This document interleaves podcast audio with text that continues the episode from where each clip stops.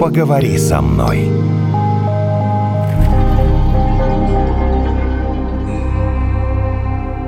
Выходишь из метро, по ступенечкам поворачиваешь направо, встречаешь женщину, которая тебе говорит, молодой человек, когда ко мне обращается молодой человек, мне уже приятно, конечно. Ты уже да, такой, молодой такой, человек. Я «О, такой да, думаю, я «А, такой да, молодой, да». да, красивый, Вот, да. Молодой человек, не могли бы мне помочь? Думаю, ну, может, тоже в торговый центр человеку надо? Или, ну, потерялась? Говорю, что? Вы не могли бы мне помочь? Меня вчера муж оставил. Я говорю, а, ну, понятно, пошел дальше. И прихожу к Наташе и говорю, ну вот все что угодно я могу себе представить, но когда женщину оставляет муж, вот последнее дело, по-моему, которое она делает, это идет в метро просить о помощи незнакомых людей. Я подумала, вдруг она хотела поделиться какой-то своей историей, потому что я вот не знаю, какое продолжение это должно. Вот нужно ли в таких случаях человека дослушать до конца, или лучше уйти сразу? Все зависит от вашего намерения, от ресурса, Потому вообще что- от отношения к ситуации. Вдруг тебя там раз и загипнотизируют, пока ты будешь слушать. Разжалобят. Да.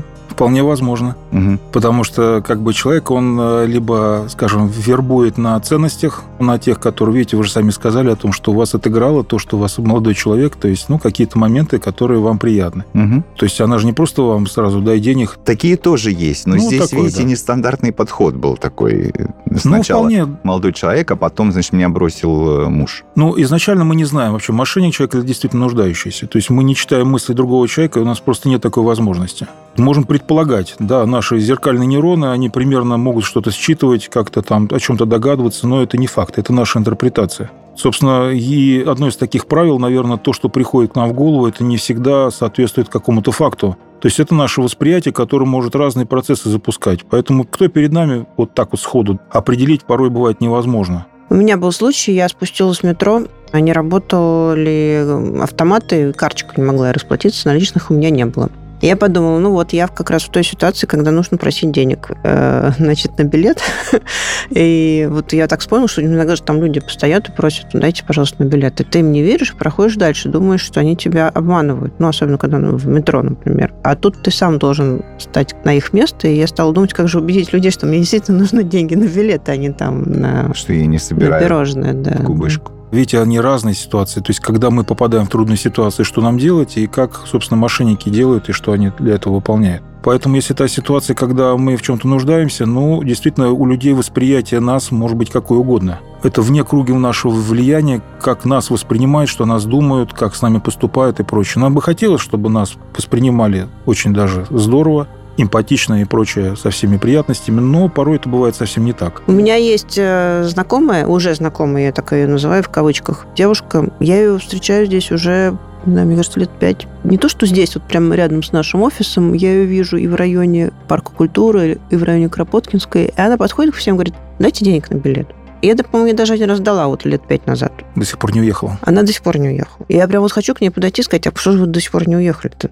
Ну, прям, потому что А она ты знаешь, что это может вызвать обратную прочее. агрессию? А рассчитано-то как раз она там гуляет где-то в районе храма Христа Спасителя. Там туристы одни, каждый день новые люди. И она, видно, с них и собирает да, деньги. Или как? Это же такая рас- Ну, распространенная схема да, у да, мошенников. конечно, такое бывает, что человек подключается ну, к человеческим каким-то традиционным ценностям, либо к состраданию какому-то, либо какой-то жалости, и играют на этом вполне возможно, он будет собирать эти деньги, или там рожают, например, в метро там лет по 10 никак бедный родить не может. Так я сам это все сталкивался с этим, все это видел. У нас сегодня в гостях э, практикующий психолог Геннадий Елисеев. Э, э, С вами Наталья, Евгений. Это подкаст «Поговори со мной». И мы сейчас попытаемся выяснить, как нам противостоять мошенникам, если это вообще возможно. Вы знаете, порой и чаще всего случается, что человек это понимает, когда уже событие произошло, то есть когда оно уже вовлекается. Мы для этого вас позвали, да, Да, чтобы да. до понять. Поэтому здесь, наверное, начнем с того, какой механизм может быть. То есть Мгм. ситуация, с которой мы сталкиваемся, она не совсем связана напрямую с нашими эмоциями. То есть этот процесс связан с нашим восприятием. И поэтому задача, скажем так, мошенника, наверное, каким-то образом сформировать наше восприятие ее или ситуации, которая нас предлагается, таким образом, чтобы мы отреагировали. То есть запускается наша эмоция, эмпатия, сострадание или там прочий коктейль, который у нас там вызывает, и на этом коктейле таком гормональном или чем-то там еще эмоциональном начинаем совершать поступки, которые нужны им. Здесь, наверное, на уровне восприятия. То есть уже откатить эту ситуацию порой невозможно. Ну, знаете, как вот железнодорожный состав, который набрал уже ход, ну, это такой намаш, да, в стоп его вывести невозможно. То есть пока он не отыграет наше вот чувство, наше расположение. Мы даже где-то можем понимать о том, что что-то здесь не то, но восприятие наше эмоциональное, она нас скатывает в поведение когда мы что-то делаем, то, что нужно им. Ну, я насколько понимаю, что есть какие-то там конкретные приемы, там давить на жалость. Да, например, вполне да? такие, да. То есть жалость, ты же не хочешь быть злым человеком, ты хочешь э, сделать что-то хорошее. Ну, да? это, да, вербовка на ценностях так называемая. То есть это может быть жалость, это может быть, не знаю, там на детях, там на что-то еще, на каких-то важных. То есть человек же может считать там по эмоциональному отклику, на что там человек реагирует на помощь немощным, на помощь там, больным, на помощь детям, на просто какую-то ценность, которая, ну, это в процессе общения, видимо, то человек может установить. А традиционная схема это вот, да, это на билеты, на какой-то просто вот отклик прямой связанный с каким-то, знаете, вот причинодействия. Потерял паспорт, помочь. мы часто видим. Да, вот как, а если действительно человек потерял паспорт? Ну, он не пойдет на улицу, получается, или что? Вдруг вот мало ли что случилось в жизни? Ну, вполне, да. То есть лучше задать, а чем я могу конкретно помочь? Если есть такое желание, если есть время, а может быть, и времени нет, и, может быть, у человека действительно... Мы не обязаны выполнять желание другого человека, если мы не чувствуем за собой такой возможности.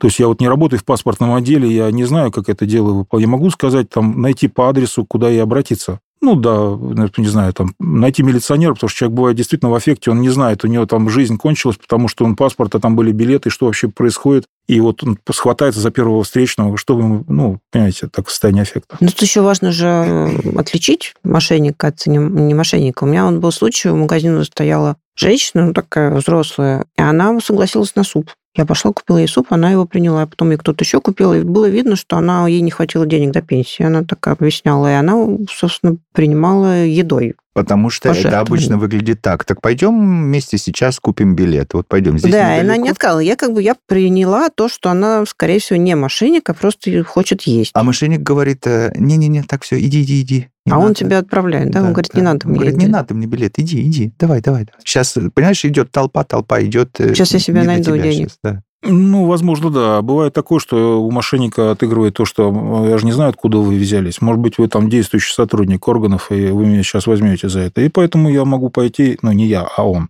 мошенник вполне доказ, и купите билеты, и я не поеду на нем на ком. Поэтому проверить, видимо, да, действительно, задать вопрос, а чем могу помочь. Если нет желания помогать деньгами, мы не обязаны это делать. А кроме вот этого желания помочь, сострадания, условно говоря, что вот тебя учат, ты должен помогать э, бедным, несчастным, на чем еще можно сыграть? На каких еще так называемых человеческих слабостях Мне кажется, на страхе. На страхе? Да, страх универсальный. Страх – это вот то, что ты можешь потерять. Ну, как вот мошенники, как вот, знаете, звонки вот эти всевозможные с банковских вот этих спецслужб о том, что вы потеряете сейчас деньги. Человек боится. Страх парализует, по сути дела, у него единственная мысль, как раз восприятие, она одна, и она очень достаточно ригидная, что я могу потерять эти деньги. Он не думает о других фактах он их не интерпретирует, он сливается с ними, и он делает то, что ему нужно, там куда-то сообщает какой-то там свой пин-код, А почему у него секретные... в этот момент отключается какой-то разум, условно говоря? Он же знает, что такие случаи уже были, а он все равно верит. А это вот зависит от включения. То есть, когда со стороны, это нас не касается. Мы со стороны, знаете, такой в метапозиции можем, знаете, любой совет другому дать как поступать в ситуации. Но как только мы в ней оказываемся, у нас все по-другому, другие процессы происходят. Изнутри немножко по-другому, нежели снаружи. Ну вот мне интересно, как они запускают эти процессы, мошенники? А процессы просто эмоционально вас начинают могут раскачать. Вы потеряешь деньги, повторять много-много раз. Представь, у тебя ты можешь все это лишиться. То есть через какое-то время вы можете откликнуться. Поэтому самое это просто выходить из коммуникации сразу. Положить трубку сразу. лучше, да? Да, абсолютно точно, потому что здесь вопрос, наверное, в квалификации мошенника. То есть если он захочет сманипулировать, если он опытный, то он от вас так просто не отстанет станет. Он с этими попытками раз за разом зайдет. С одного раза может не сработать, но с какого-то другого вполне возможно. Поэтому здесь лучше То не кладешь трубку. Да. Точно так же это работает и с людьми, нечестными, которых ты встречаешь э, в жизни. Просто прерываешь контакт. Да, здесь такая ситуация, насколько нам нужно вот это дифференцировать, да, отделить, допустим, человека нуждающегося, вот как мы говорим, допустим, кому нужен суп, там, или действительно, у него нет денег там на билет. Ну, бывает, действительно, карта не работает. Ну, в жизни длинные всякие ситуации случаются, ну, да, действительно, да, все разумеется. бывают сложных. Да, да, да, поэтому, ну, с другой стороны, если, допустим, с манипулированием, ну, как опыт, да, вот такой, в следующий раз просто буду мудрее и прочее. Значит, не все, что у меня приходит в голову, наверное, является истиной. Не все, что мне говорят люди, оно является правдой. Это, может быть, даже говорит не обо всех людях, а о конкретной ситуации. Но не распознал. Потому что бывает еще, знаете, у человека такой есть гиперконтроль, начинает себя за это винить. Мгм. О том, что как я мог вообще допустить такую жизнь, у меня же все под контролем. Знаете, такие вот тревожные люди очень. Это тоже для объекта манипуляции. Вот они считают, что они все просчитали, а тут, оказывается, немножко с другого боку зайти и сманипулировать над этим. И он провалится в эту манипуляцию запросто. У нас получилась жалость, страх. Вот на чем можно сыграть? Ценности. На ценностях, вот Да, не потерять ради- э, богатство, да, или Ну, что-то? э, вербовка, да, потерять это страх. А какие А еще ц- ценности? Ценности, ну, какие угодно. Ну, ценности, я не знаю, помощь близкому своему нуждающемуся. Это для меня ценность, ценность. Мгм. Я не могу пройти мимо несправедливости какой-то. Ну, то есть, условно, бьют кого-то, ты бежишь спасать, а в это время у тебя машину угоняют. Да, абсолютно. Правильно, такая есть схема. Да, это, знаете, потому что это, опять же, от фокуса внимания. То есть, когда он слишком сужается до страха, то есть для единственной какой-то мысли я могу потерять, он же других вариантов не видит в этот момент. Нагнетая эту ситуацию, человек все больше и больше подсаживается на вот эту эмоциональную вот эту составляющую тревоги, страха и прочее. И вот тогда с нашим восприятием уже сложнее туда зайти, с нашими мыслями. Потому что, смотрите, у нас запускает наш механизм, наше восприятие. Это электрические импульсы, которые у нас в голове так очень, они быстрые, они не совсем замечаемые. И они запускают у нас уже потом механизм, который выделяется в виде там, гормонов и прочей прелести, в виде таких вот там адреналина, норадреналина, там, кора надпочечника, все это дело вот туда нас в кровь бросает. И можно еще отыгрывать. И уже потом откатить к эмоциям, к восприятию, не так-то просто. У меня был случай, мне несколько раз, я попала как-то в этот э, список э, звонящих. Ага. Вот то мне там... Ты один раз? Ну, мне подряд неделю звонили А. каждый день. Мужчины, женщины, там вот у них колл-центр какой-то, вот там, значит, э, что они меня спрашивали, какой-то счет, деньги, а я им говорю, знаете, у меня нет счета, и денег там нет. Там они говорят, да, ну, до свидания.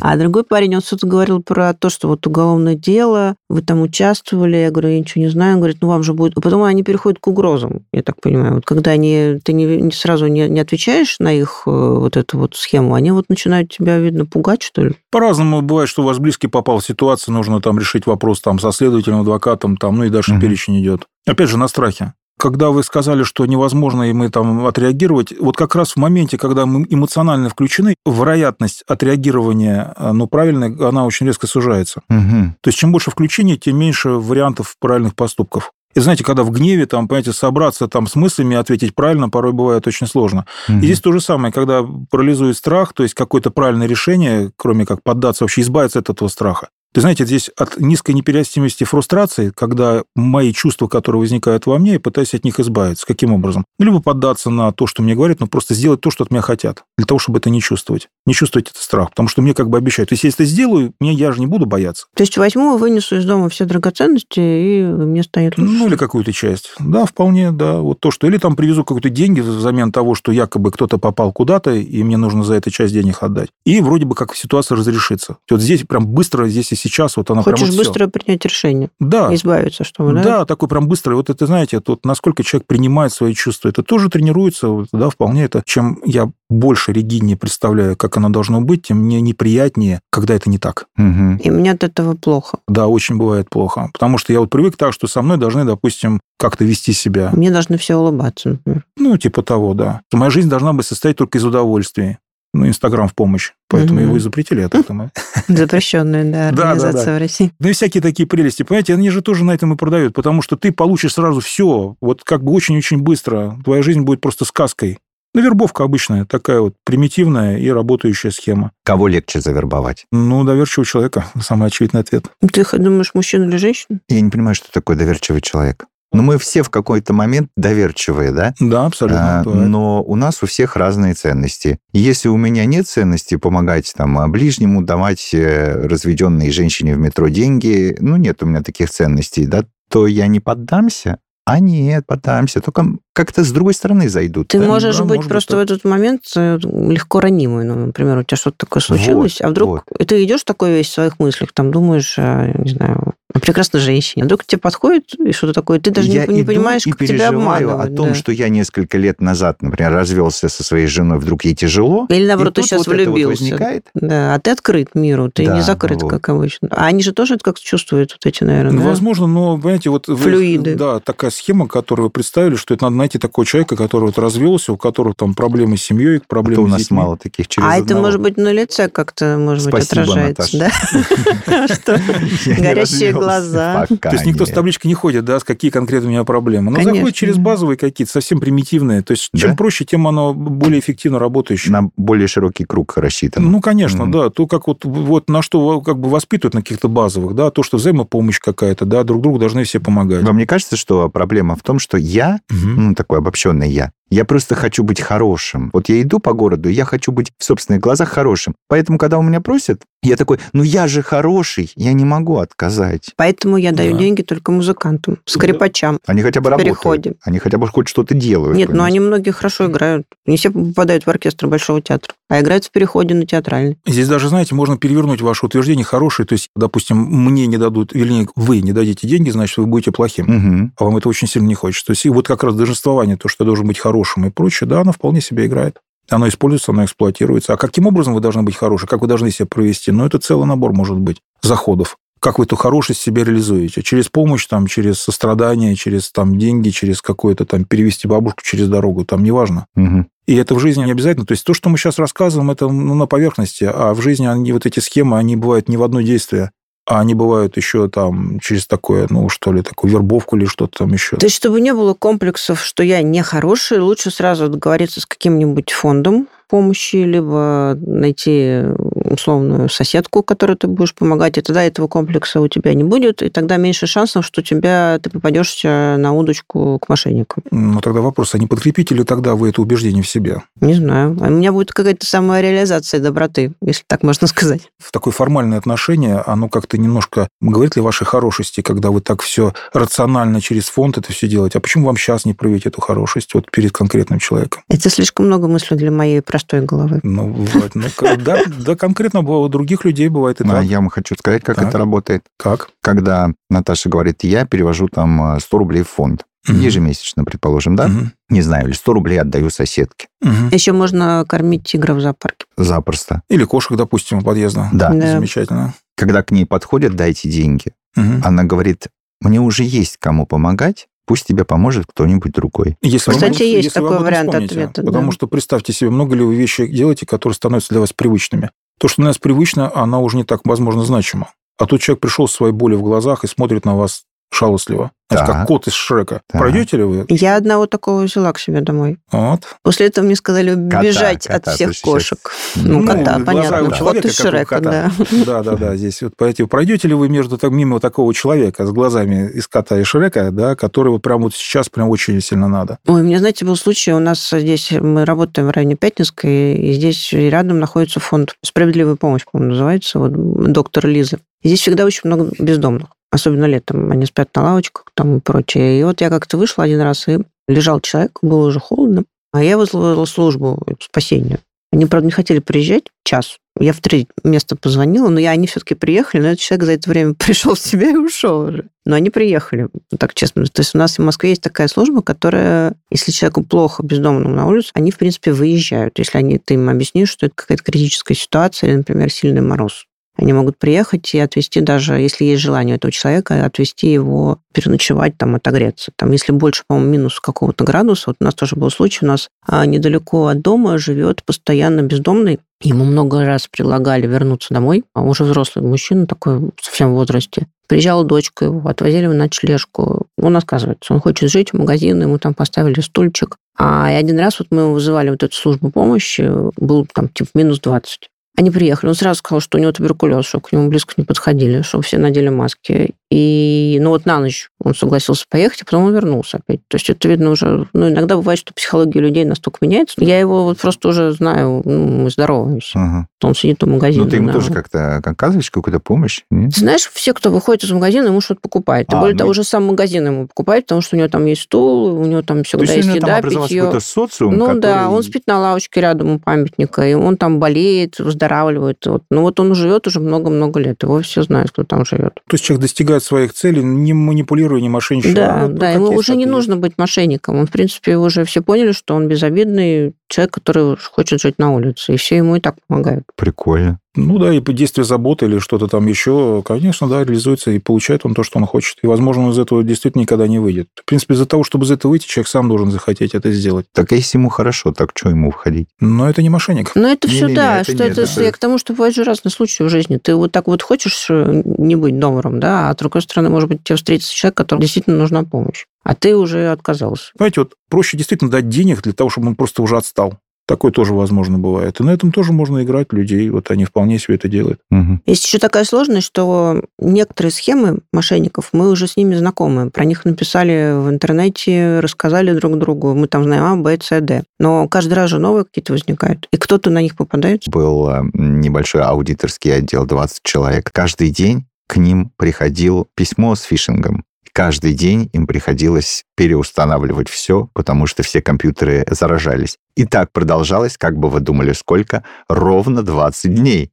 Пока каждый не ткнул из тех, не научился на собственной ошибке, пока не стоял весь офис в течение дня, переустанавливая программное обеспечение, вот все-таки что нам мешает на чужих ош- ошибках? Ну вот Наташа уже ткнула на это фишинговое письмо. Ну зачем я-то завтра это сделаю? Это то же самое, когда мы какую-то информацию можем найти в интернете из мудрых книг, из хороших советов и прочее. Но знаете как, Виктор Франкл говорил о том, что ну вообще как бы цель, которая бывает у человека, да, она должна быть, то есть ради чего он, собственно, живет, но она должна быть своя. Понимаете, я вам могу рассказать даже о ценности, но если вы их не воспримете своими, вряд ли вы ими будете жить. Поэтому вопрос как бы со стороны только дидактический, это не всегда вещь рабочая. То есть можно говорить очень правильные вещи, можно давать очень хорошие книги и советы, но пока человек не сделает их своими, он вряд ли начнет ими жить. Тогда, получается, весь процесс обучения вообще коту под хвост. Зачем тогда людей учить? Вот пусть сами как хотят, так и учатся. Зачем учебнику. рассказывать про то, что кого-то обманули? Пусть сами М, обманываются. Ну, да? это, знаете, это скорее больше информирование, а научение, возможно, в том числе через личный опыт идет. Вот есть разные формы обучения. Вот, знаете, у Сократа был вообще такой подход, он через вопросы как бы подводил человека к истине. Интересно, знаете, такую а, зарисовку. У нее а, мама была такой повитухой, ну, акушер, не знаю, как это тогда было. И поэтому свое искусство, вот это вот задавать вопросы, разговаривать с человеком, он называл маевтикой, ну, то есть таким павиальным искусством. И рожает же не акушер, рожает сам человек, но помогать при этом кто-то нужен помогающий. Поэтому процесс обучения можно строить, вдалбливая что-то в голову, ну, знаете, там будет, что называется, от стен в горох. А другой, когда изнутри. Это подтверждает тот принцип, что мы научаемся через что-то свое. То есть, когда мы это усваиваем, наши нейронные сети, связи, там, которые, да, нейрогенез, он запускает это научение, подкрепляется через что-то. Либо мы от чего-то отходим, да, вот резкое что-то такое вот. Проблема в том, что тебе уже там условно сто лет, тебе кажется, что ты уже всему научился, потом бац, и все равно лбом бьешься о стенку, все равно какую-то ошибку допускаешь. Вне фокуса внимания. Всё равно тебя возможно. обманывают. Да, бывает и такое, что человек обманывает, он даже бывает, он имеет опыт,